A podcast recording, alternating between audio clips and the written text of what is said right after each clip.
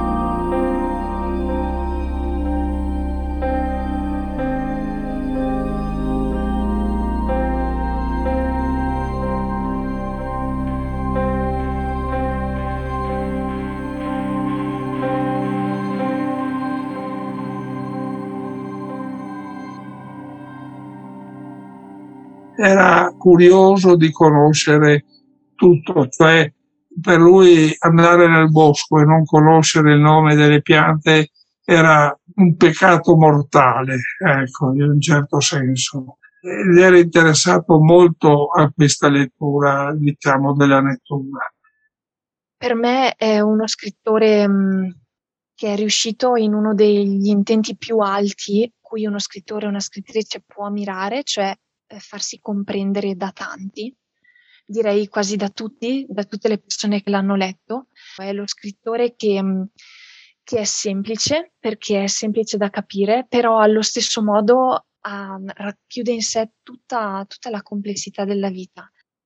Una volta mi ricordo di avergli chiesto che cosa gli faceva piacere. Volevo capire cosa gli dava felicità e mi ha risposto i bambini che giocano e diceva che i bambini devono, devono, giocare, devono giocare molto.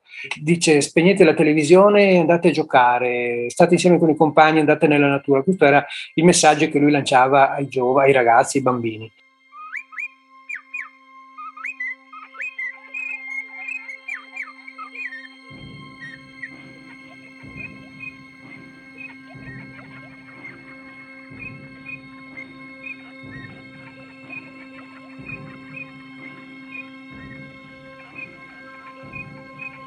E Mario Rigoni Stern è un po' lo scrittore della montagna per antonomasia, della montagna abitata, perché naturalmente parliamo di, un, di una letteratura che, che, porta al centro il rapporto tra, tra donne e uomini e la montagna un rapporto quotidiano. Non stiamo parlando, ad esempio, di una letteratura alpinistica in cui si racconta il rapporto tra lo scalatore e la scalatrice e eh, la cima, la roccia, ma stiamo parlando di una montagna molto quotidiana, di una montagna in cui si lavora, in cui si vive, in cui si soffre, in cui si, si ama in cui si semplicemente si vive, ecco, per, per dirla in maniera rapida.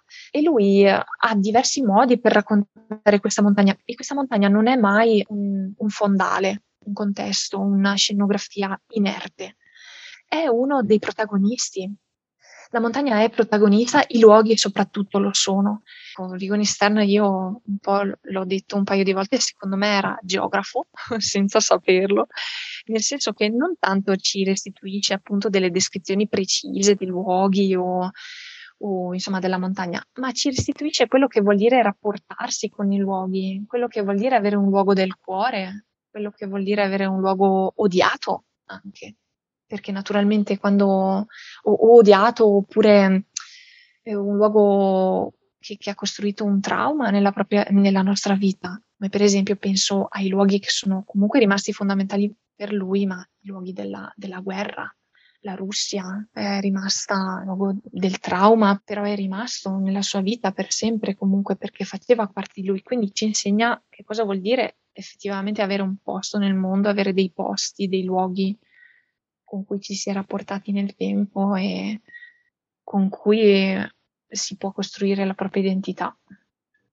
Qua sopra casa c'è una uh, sedia, la chiama la sedia degli alpini perché c'era un gruppo di artiglieria di montagna in trincea nella guerra 15-18 evidentemente questi hanno scavato una specie di sedia nella, nella roccia in un masso e lui eh, si sedeva su questo masso, su questa sedia un po' primitiva, chiamiamolo, e ascoltava il canto degli uccelli, sia alla mattina presto, ma anche alla sera, quando magari usciva a portare il cane, aspettava il canto serale degli uccelli e si sedeva su questa sedia, stava là in silenzio e rispondeva anche ai vari canti e mi insegnava questo è il fringuello, questo è la cisa allegra, questo è il tordo, questo è il merlo, questo è il lucherino e mi insegnava tutti i versi degli uccelli. Era molto abitudinario padre in casa, ecco questo ricordo che si alzava abbastanza presto la mattina, verso le sei e mezza, portava la colazione a mia madre il letto, non la colazione, portava il caffè e un bicchiere di aranciata, dopodiché si alzavano. Mio padre portava il cane fuori a fare un giretto dietro casa dove c'era il bosco e dopodiché rientrava verso le nove e alle nove saliva nel suo studio a scrivere. Poi scriveva sempre la mattina, uh, dalle nove a mezzogiorno, perché diceva che la mente era fresca e soprattutto di notte, quando non dormiva, pensava e, e perciò quello che pensava di notte dopo la mattina lo scriveva immediatamente.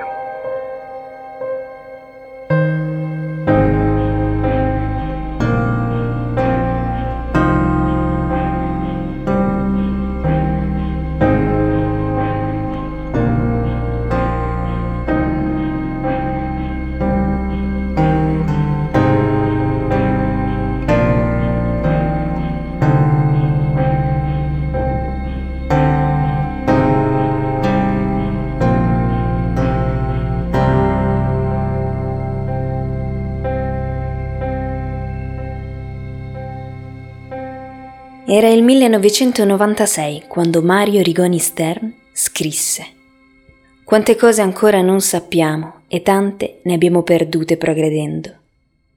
Con il popolo degli alberi, i nostri antenati, avevano un rapporto più diretto, ma anche più conoscitivo e rispettoso in forza di religione e per sensibilità. Quando gli uomini vivevano dentro la natura, gli alberi erano un tramite di comunicazione della terra con il cielo e del cielo con la terra.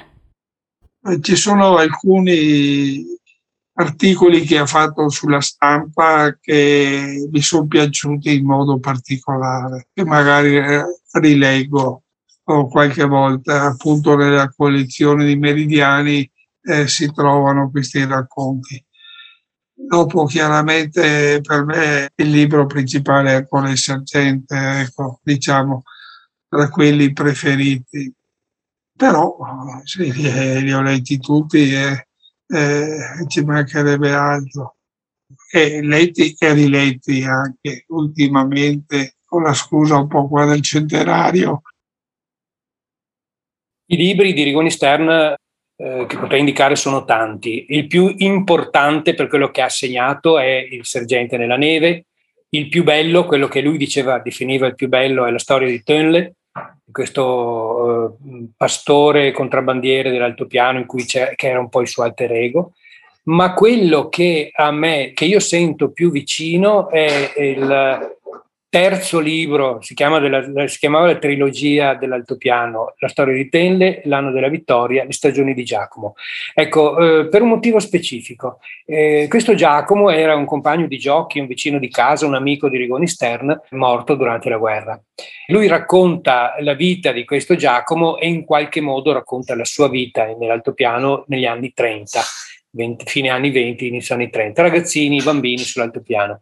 Leggendolo, quando l'ho letto, e poi ne ho parlato con, con Mario Rigoni Stern, eh, la cosa che mi ha colpito è eh, ritrovare storie, usanze, modi di dire, che, che, che, giochi che avevo sperimentato nella mia infanzia per cui questo libro degli anni, che, che, è ambientato appunto negli anni 30, di fatto ha restituito a me, che sono un ragazzo, tra virgolette, degli anni 50, un pezzo della mia infanzia.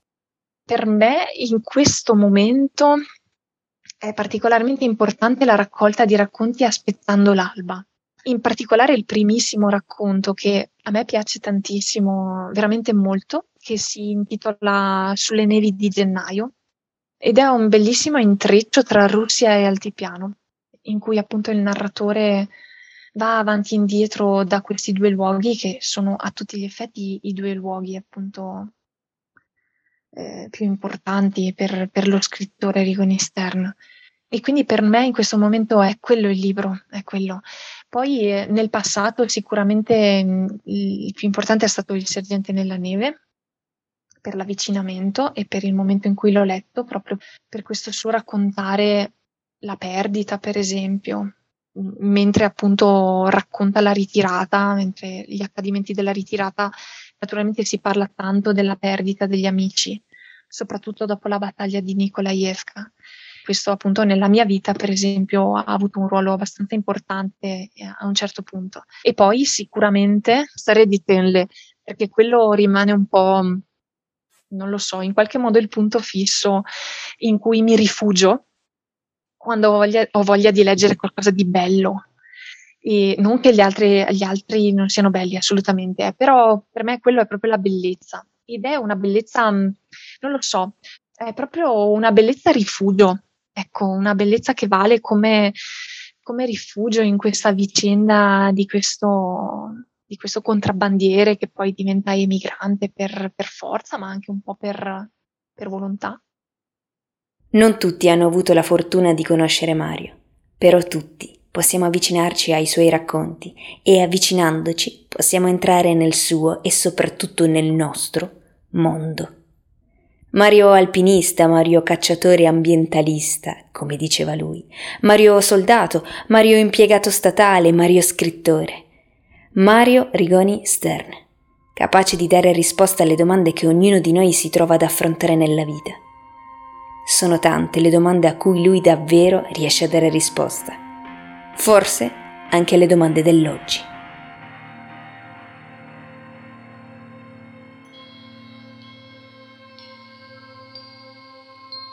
Aveva questa capacità di fare un passo alla volta, parlo sia realisticamente, no? ma anche metaforicamente, cioè un passo alla volta avendo sempre presente la meta lontana, quindi l'orizzonte, però senza inciampare per disinteresse nei confronti di chi e di quello che hai intorno.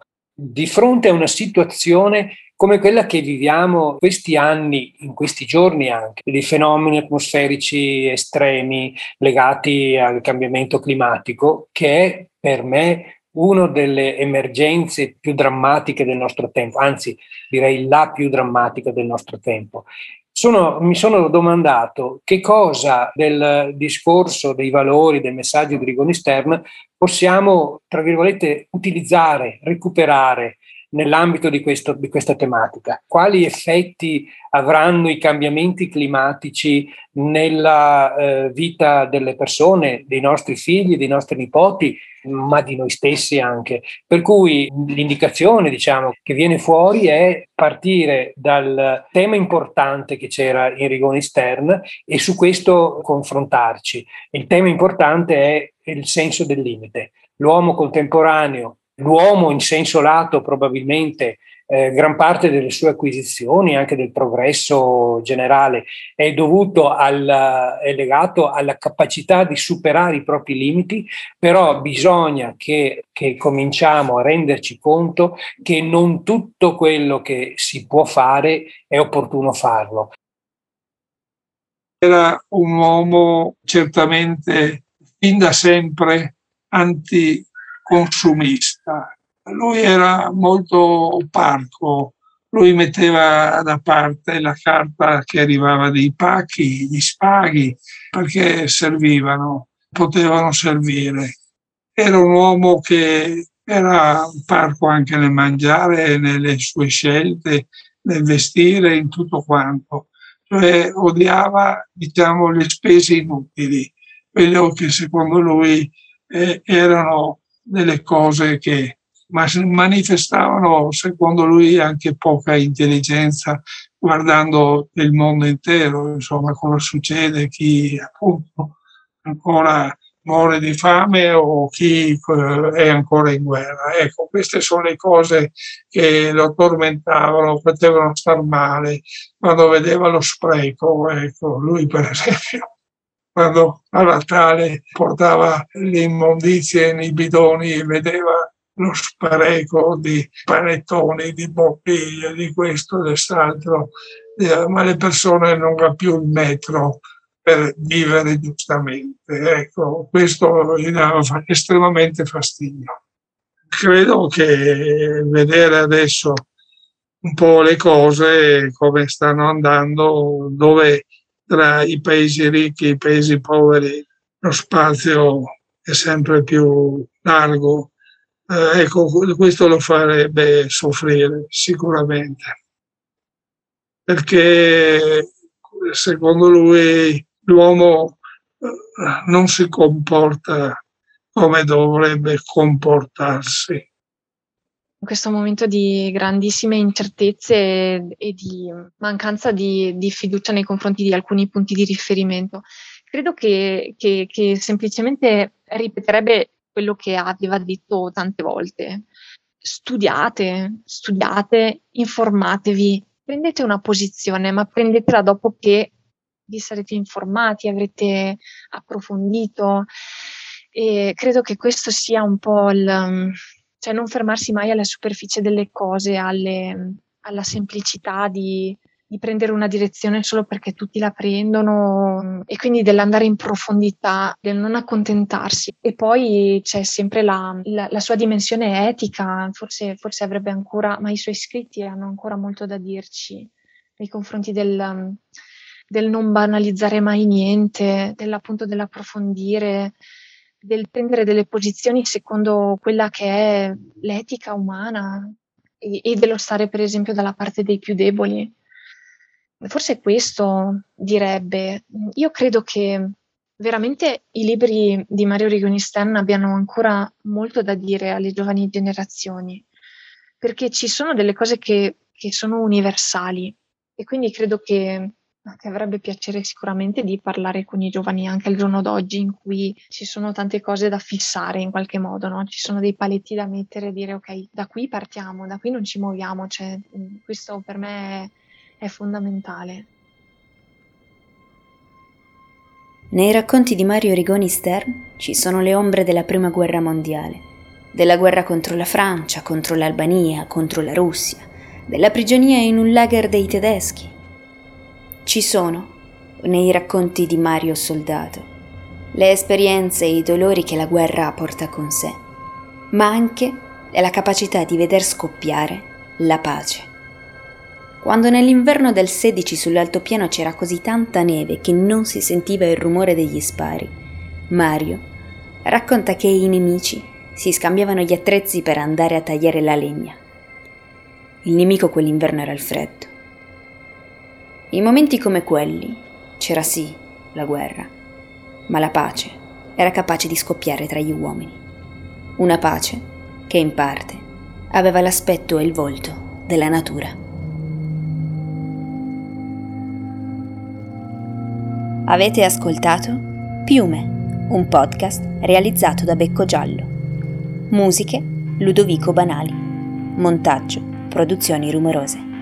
Grazie a Sergio Frigo, Sara Luchetta e Gianni Rigoni Stern.